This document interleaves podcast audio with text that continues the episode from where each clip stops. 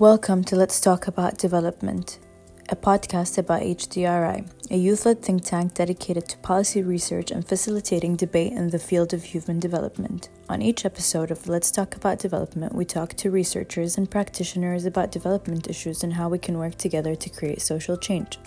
Today is our second episode where we will be talking about the environment. We have a guest today who will begin to introduce themselves, an environmental educator who loves unlearning. So, hello, Isaiah. Today we are going to be talking about your environmental uh, activism. So, would you like to tell us a bit about yourself and kind of how did you get into activism and kind of your journey? Yeah, thank you so much for asking that good question. I mean, I think for me growing up, I grew up in Los Angeles, California, and my parents had immigrated um, from Mexico in the 1980s to Los Angeles, and I was born in the late 90s. And so for my whole life, I lived in uh, affordable housing in Los Angeles, often known as Section 8. Mm-hmm. And um, typically in affordable housing programs, they're generally located in areas that are low income, um, are nearby toxic facilities, and have different economic inequities uh, within those cities. And so for me, I was actually across the street from a few commercialized um, industries that did emit toxic pollutions. Mm-hmm. And also, was, a, was down the street was my school. And so for me, I started to kind of make these questions in my head, asking like why my environment was designed this way. And whenever we'd go to field trips, such as like beach or like other museum areas in Los Angeles, I realized that um, just like the way that communities were designed, the economic uh, wealth and increase for opportunities for children over there. And so I, I, started to ask myself, like, is it the fact that people that we didn't work hard in life in order to achieve this, or is it the fact that there is something going on with my environment? And so when I learned about climate change, at the time it was presented as global warming. Mm. Um, in, the, in the 2000s, I started to say like, um, how does this connect to my community? Because how it was presented back then, it was kind of seen as this othering. It was presented as, oh, it's something, it's so, it's happening somewhere else in the country. Mm-hmm. And so the conversations about climate change were never in depth. It never really connected back into race, class, and status. And so um, for me, when I got older, I became uh, in high school. I started to realize more about my environmental uh, injustices in the, in the community. And that really spurred me to uh, apply to university to go to environmental science at UC Berkeley. And during that time, um, I heard about the term environmental justice, and it talked about how um, you know people that are low income are generally nearby toxic facilities. Mm-hmm. And so that kind of started to make me think like, okay, like there's something obviously like wrong here. Like what is happening? Because obviously the people who live in these communities, they've done nothing wrong to deserve toxic air or toxic water. And mm. so I remember growing up, I didn't, I don't think I had access to uh, like that much clean water. Like you couldn't drink the the tap water in my home. And mm. so um, that made me think in college, like as I became what you would say an activist during that time, I saw that there was like a, a gap between education, activism, and those entering the, the environmental movement. And so for me, when I look into environmental terminologies, I don't just talk about it through a textbook definition. I really try to instill my cultural based experiences and my own lived experiences dealing with that term. And so I think that really helped people understand more of how to solidify it in their minds or how they can connect back to that word. Um, and so that kind of started my activist journey during that time. And so I think when I graduated college, I didn't really do that many activists like protests or wasn't really active online. I was doing really other things in life. And when I created Queer Brown Vegan, it was a way for me to translate all that information I learned in college and I had discussed with my friends um, to put it out there and to really not privatize that education because I was thinking like it shouldn't have taken me four years to pay thousands of dollars at, a, at an elite institution mm-hmm. that this is what you need to know about environmentalism. So I started to put it out there so educators like me can actually teach their teach their students what it means to be an environmentalist. Yeah. Wow. What a journey, honestly. So it's it's it sounds like it was very like self like kind of your own personal experience and then just kind of utilizing whatever resources that you had access to to kind of further your knowledge and then you kind of thought well this also needs mm. to be mm. available to other people so exactly really really beautiful um so i guess i i'm curious to know uh like you said for example that you kind of came across this like uh, like misconception around uh, and like this knowledge that we have about env- environmentalism and cli- uh, climate change and um, what would you say from your experience and the stuff that you share online is like the most common thing that people have uh, like a misconception around about being you know active and uh, and activism around environment and the environment and so yeah, I think that with activism online, I think that there's this misconception that you have to be doing something to prove yourself. And mm-hmm. so I really defeat that where I say, like, you don't need to define your own, like, you can define your own work and no one needs to characterize your work. Because at the end of the day, the one who's living in this world and navigating in your world experiences is yourself. And so I really strive to tell people to really reconnect with what has made them feel passionate about and that activism does not need to look like someone who is holding a protest sign and going to marches like which is super important of course but it looks different for everyone. And so i tell people that we all have different roles of how we portray activism. And so for some people it can be education. And some people it can be um, what you would say um, modeling photography designing artists. There's so many different ways of how we see activism. And so I think that is one of the biggest misconceptions that many youth generations sometimes think they have to be at a protest, they have to join an organization um, to follow the crowd. But in reality, you can create your own organization, or you can just create your own work that doesn't center around always being in the organization because it can be very tiresome. Or some people are not that um, social, or they're extroverts, and so they rather do it inside. Mm-hmm, mm-hmm. Or introverts. I'm sorry. I always get them confused as well. um, Great. And and what would you say like uh, was the kind of like moment in your journey was the the big like defining action moment you know? The thing you were like okay this is kind of i know that i need to create an online platform because this is what works for me. How was that uh, like experience you know informed? What was kind of like the first moment that you took this action you know yeah, I, I think for me, the first, one of the first actions I realized is that I would see a lot of um, white liberal climate activists that almost seem to kind of put themselves on pedestals to really to really uh, not even educate or empower students of color that may that have experienced injustice, environmental injustice, and don't have the words or the language to use it. And I saw a lot of elitism around that. And so I took it upon my point to kind of challenge these activists in my college spaces, saying like how much space that they were taking and how much uh, whiteness that they were centering themselves in these spaces. And so when I started discussing more about it with my friends, one of my friends was like, Isaiah, you have such a good voice when you speak. Like when people talk to you, they really resonate with you. Like why haven't you created something that's based off education or activism? And I was like, oh no, I don't want to take any spaces online. But I realized that a digital space was not diverse in the ecosphere.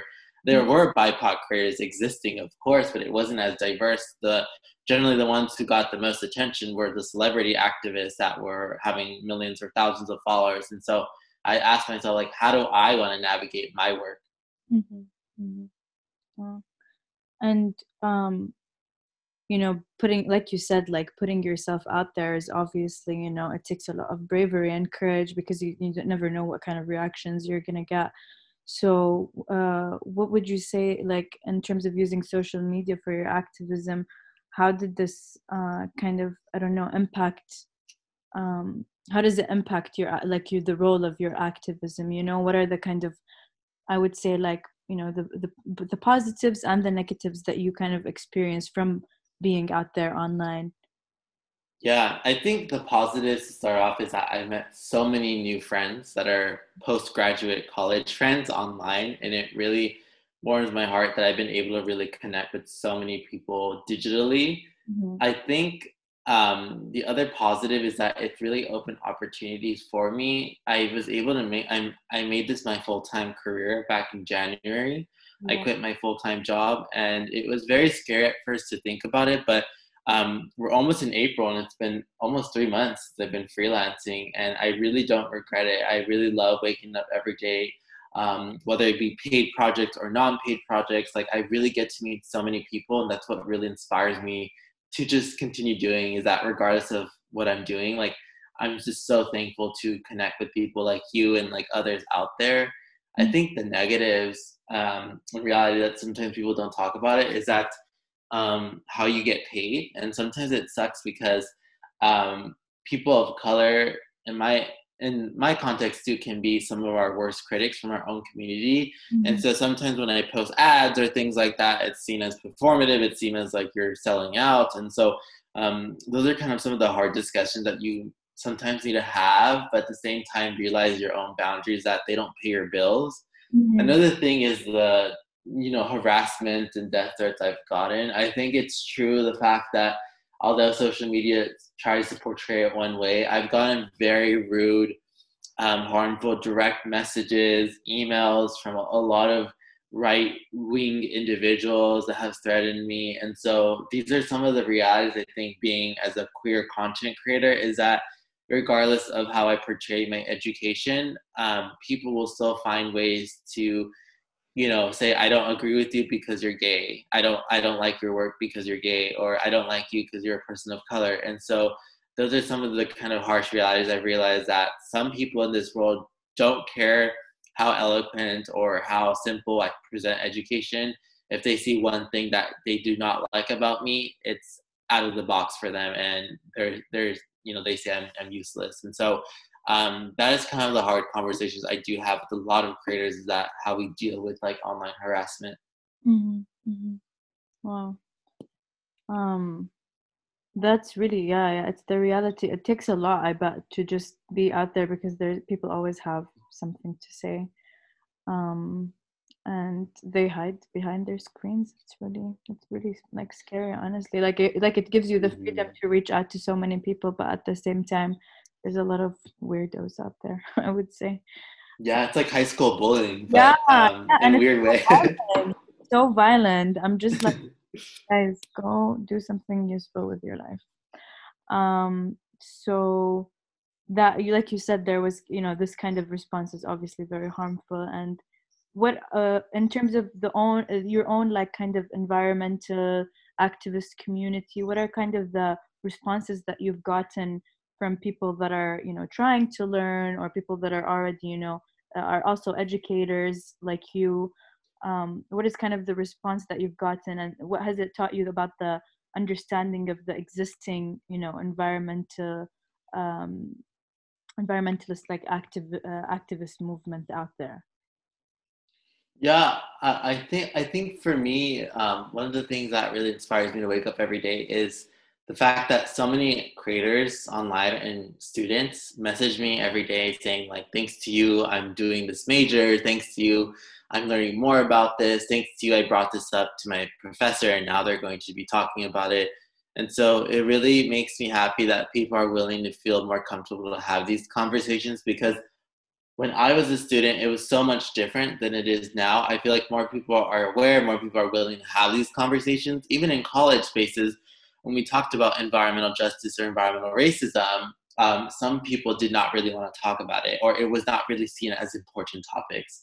And so, the more and more I advocate for these really to be critical of these discussions, the more and more I feel like I see people willing to change their mindsets. And so, that is something that I feel like has inspired. And the other part is creativity. Is that I have so many um, students and like people in my community that, that have told me like I've done um, you know so many amazing things like doing work for them or they've created projects based off art and that has been something that I feel so so so happy for. Wow, that's beautiful. And um, I guess I would wanna. You said like kind of being a student uh, now is a lot different. And you said that you went to uh, UC Berkeley, right? Mm-hmm. And how I'm just curious to know, like you said that it was a super, you know, kind of being in this elitist environment, and uh, but it was also, you know, you learned so much because you kind of get the theory and all of that.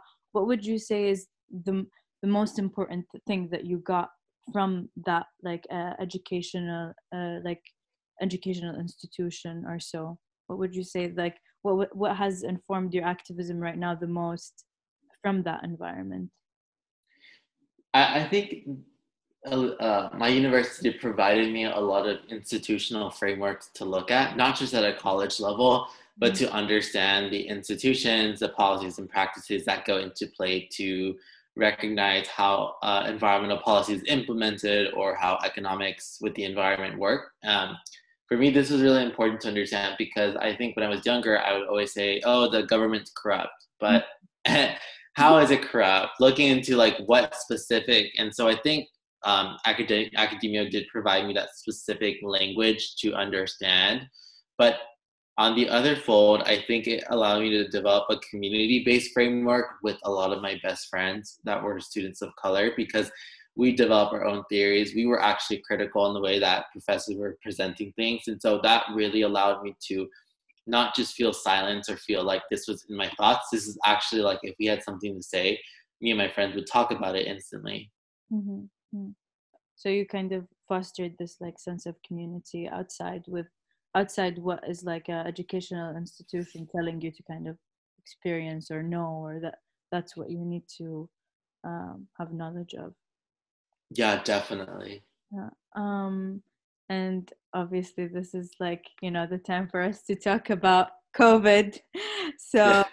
how would you uh, how would you say like kind of like you said that you uh like in january you kind of started to do uh, your your online uh, activism like full time and focus on that um, how would you say that you know since the beginning of this pandemic like uh, this influenced you know your work and your de- i mean also your decision to take this full time it sounds like you it, it got you to like a you know a positive decision it sounds like it makes you really happy. So uh, what would you say is the biggest kind of uh, like thing that influenced that? Like your like covid how did covid influence really your activism and informed your work on on that? Yeah you know i i think when i elongated question no that is a perfect question yeah yeah thank no thank you for asking that question so i think that when covid hit um i had just a month prior two months prior from covid hitting I had gotten um, fired from my job. Um, it was at an agency, and they were actually the company wasn't doing too well, so they had to have staff cut off. And so I was one of the staffs that got um, cut off. And I uh, I had created Queer Brown Vegan two months prior from being fired from my job in January. Wow! And so this is in 2019. And so um, I realized I, I had been working my whole life. I had I had stayed every summer at college. Um, after I graduated college, I took an internship that started a week after I graduated. I was working and I got a full time job after my internship ended. And so I was very, I really felt relieved at that moment because I realized I had not taken a break for myself. Um, at the same time, I was very worried because I was applying to jobs. I was working on Queer Brown Vegan. It was fun that I was interviewing while I was being able to work on my side part jobs and I had savings. Um, and then when the pandemic hit, it made me even scared because the jobs I actually was interviewing for, they um, one of the companies actually made it to the final rounds. Um, they went bankrupt after the COVID the first month, or they fired all their employees, and so obviously the job was gone. So they never really reached out to me ever again um, because those people lost their jobs. And then um, I got a job or internship at TerraCycle, and I really love that company. And so that really gave me a foot into the door to learning about sustainability in the industry. Mm-hmm. Um, and I was super grateful for everything. Um, and that really helped me understand because since everything was remote, I felt so much better that I was able to do my work through my bed. I didn't like commuting. I hated commuting going to work. I didn't really like going to the office sometimes or most of the times. and so now with COVID, like it, it did it did allow me to connect with a lot of communities that I didn't know existed. And since everyone was online, there was just a large influx of people using the internet. Um, but one of the things that I did also realize is that um, we I, I, I realized for myself I I had to take care more of myself because I was just always posting on Instagram. I was always focused on social media. And so sometimes you have to go away from social media for a bit just to like gather your thoughts because it was always a lot of work to do. It was always a lot of education that I had to learn. Mm-hmm. But I think with the pandemic, it made me realize that um, I'm very privileged to have a roof over my head, and I'm still privileged to be able to make money for what I do because that was not the case for so many people. And so it reminded me of like the 2008 economic crisis when that affected a lot of people. Um, my parents themselves were already low income, and um, my dad was a gardener, and so that didn't really affect his job a lot mm-hmm. um, as much, um, since a lot of people still need to garden their gardens. But um, it made me realize that um, we do live in this world where it is often stressful and that we need time to heal ourselves. Yeah, definitely. Under this capitalist world, there is it's constant stress. Um, well, but it sounds like it was super aligned. Like you said, you started account like two months before this everything happened, and then it just kind of fell into place. So sounds it's not, it's always nice when looking back you're kind of like oh that was like meant to be kind of that's really nice um what would you say uh to people who are kind of like afraid to take the first step into uh, being committed to you know learning more about how to be um, active in uh, you know environmentalism and so on just to kind of um, learn more about it. Because as you said you know there's a lot of also people of color out there that are just kind of you know i mean we have this image that oh it's you know it's it's something like that is it's you know you hear about like oh i'm gonna go to the farmers market and buy all this like super expensive produce or whatever you know like this mm-hmm. reusable thing. So what would you say to a lot of the people out there who are kind of afraid to you know so to say commit to this kind of lifestyle or um or to learn more? What would you what would you direct to people? Yeah I would tell them to be an imperfect environmentalist because being imperfect makes you a better environmentalist. And I really try to disrupt that where I tell people straight up every day, like I use plastic every day. I don't even have access to a farmer's market here. Like I don't I didn't grow up that way. Yeah. My parents, they took me to the the swap meet mm-hmm. um, sometimes, but that was we didn't really buy produce, we just go there for thrifting. Mm-hmm. And I didn't grow up that way. I don't think I will live that lifestyle, and that's fine because I don't really care to live that lifestyle. Mm-hmm. And so I'll make the way of how sustainability looks to me. Mm-hmm. But also, really, I tell people to start off with what they're very they're very interested in because when they realize that they are interested in a certain issue, mm-hmm. they're more willing to delve into that issue deeper. And so that's when I tell people that if you're really passionate about this subject, you need to get uncomfortable because a lot of the times I've had I've, I have so many interests, but I've had to be uncomfortable to have conversations regarding race, colonialism, imperialism. These are really deep, deeper issues that we live in today. And so, if we limit ourselves to these eco-friendly lifestyles and like are saying, "Oh, we're doing the best to live sustainably," um, you're not really because you're not asking these questions. You're not fighting for communities of color to have access to farmers markets in their in their areas. Like, what are you doing? You're only partaking in this lifestyle that's available to your city due to your economic access. And so that's not really sustainable to me. That's not accessible. So if you're not going to be talking about accessibility and affordability and all of these issues are helping to advocate for that, um, then that is an issue for me. And so I always tell people that um, it's not about shaming yourself into being better but asking yourself critically like what are the things i can improve on? Because no one has ever died from learning about being racist to learning about colonialism to learning about the racist history of white supremacy. No one has died learning history and so that is so important that people educate themselves on just unlearning that history and then learning how to be a better advocate.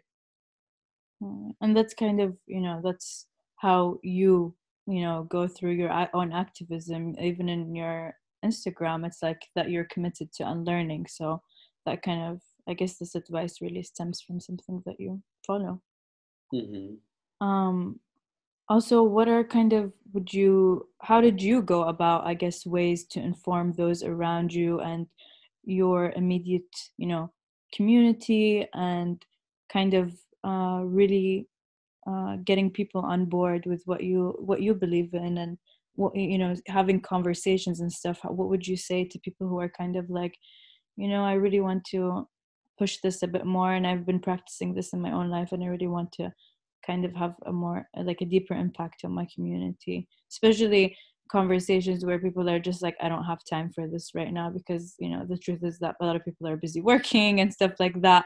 So what is kind of uh, a way for people to um, inform those around them and have kind of an influence in that way? Yeah i, I mean i think um, it goes back to who you trust the most in your life because i think for me as a i guess a conversator with a lot of my friends mm-hmm. is that i was willing to have these uncomfortable conversations. And so i think the easiest way is to start with your best friends and your family and siblings. And this is because you have a closer relationship to your family you know your mom your dad your brother your sister your sibling cousin they won't get mad at you if you're trying to have these conversations maybe they will maybe they'll get annoyed but it's more easier for you to approach them than having to go up to a stranger and trying to talk to them that you don't know. And so I found it more comfortable with my friends. And so I tell them that, um, you know, sometimes friends don't want to talk about it, and that's fine. Um, but that's not to say you should stop doing the work because other people would love to hear your thoughts. And so I really tell people to listen to them to their hearts and to listen to their best friends that are actually telling them to do this because you you'll be surprised that so many people doubt themselves because they hanged out with the wrong type of people saying that they couldn't do that or they're not talented enough. And so when you realize like who your real friends are it's really important to recognize that. So i guess we've come to the end of our um, interview.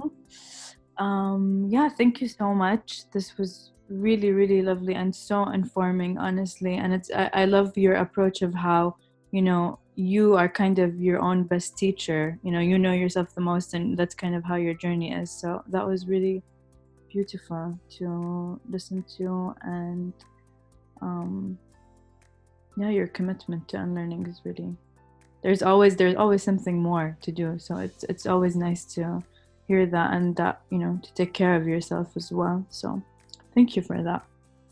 Yeah of course. Thank you so much again for having me